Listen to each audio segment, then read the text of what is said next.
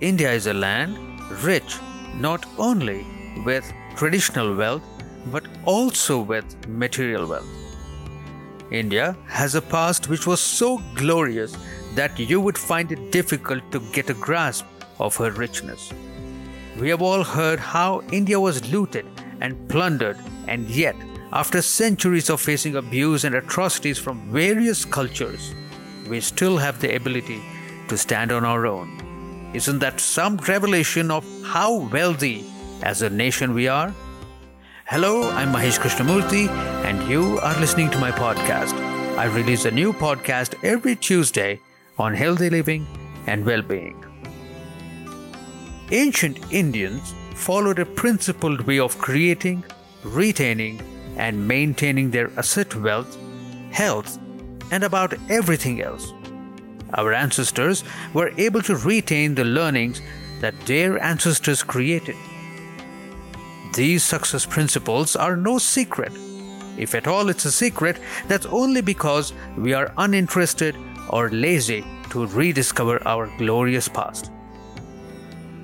Our ancestors documented their life's trials, tribulations, and successes, and also shared them through stories, poems, songs, and in more literary ways as sutras or aphorisms. If you wish to succeed in life, you have to find the shortest way, and that is to follow principles that have been laid out, that already exist. There is no point in reinventing the wheel. In ancient India, people recorded their evidences of successes and shared them freely with anyone who needed them. They called these evidences as pramanas. The first way is to observe someone doing it right and succeeding in their venture.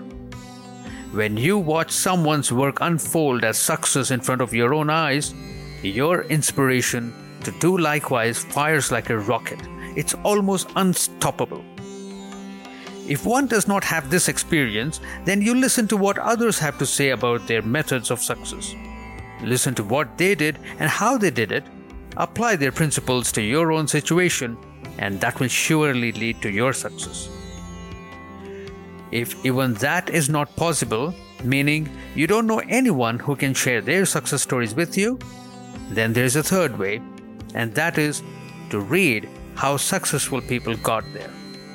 Ancient Indian history has an inexhaustible resource of such stories which are called Puranas.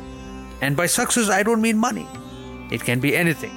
It can be to become a successful doctor or a successful sportsman, a successful yogi, or even an entrepreneur. Whoever you want to be. In India, you don't have to look outside your window into the far western horizon for success. Take a look at our Puranas. There are immense resources of evidences that can guide you to your personal success. Thank you for listening to my podcast. I'll connect with you next Tuesday. Until then, stay tuned.